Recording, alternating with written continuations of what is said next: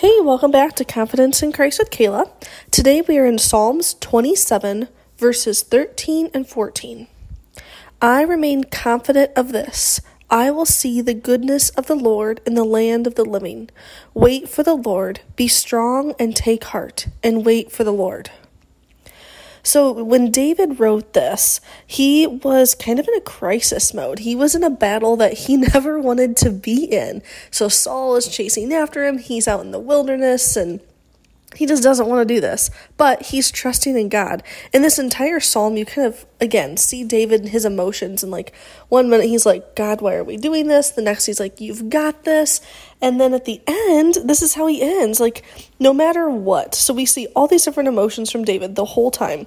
And in the end, he's like, You know what? No matter what, like, I'm going to remain confident of this, of this thing that I will see the goodness of the Lord in the land of the living.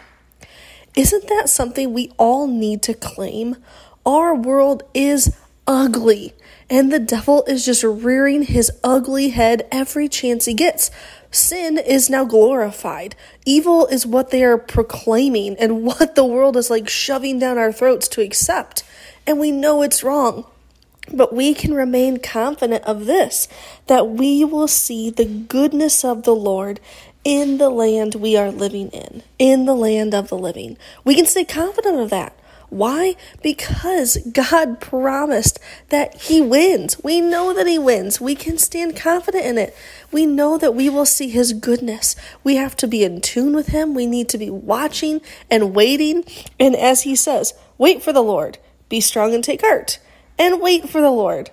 Again, like it's not maybe going to be instantaneous. Like we're not always going to be seeing this goodness, but when we wait for the Lord, when we are strong and we take heart and we wait for the Lord, we are going to see his goodness in the land that we are living in. And that is something that we can be confident in, that we can remain confident in. Just like David was in his situation, that war that he didn't want to be in, and like it's just thrust upon him, and he's got his family that's not thrilled with him, and like no one's really backing him, but he trusted God. Even though things were ugly, even though nothing made sense, he waited on the Lord he was strong, he took heart in God, and he was confident that he was going to see the goodness of God where he was right then and there.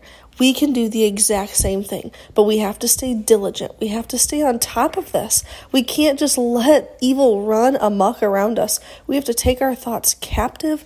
We have to um, make them obedient to Christ. We have to put on the armor of God every single moment of every day and stand firm. We need to be strong and take heart in the Lord and wait on Him in His timing. It's something we can do. It's not a passive thing that we do, it is something that we actively do every single moment. So may we be found remaining confident in God and that we will see Him in His goodness today, right now.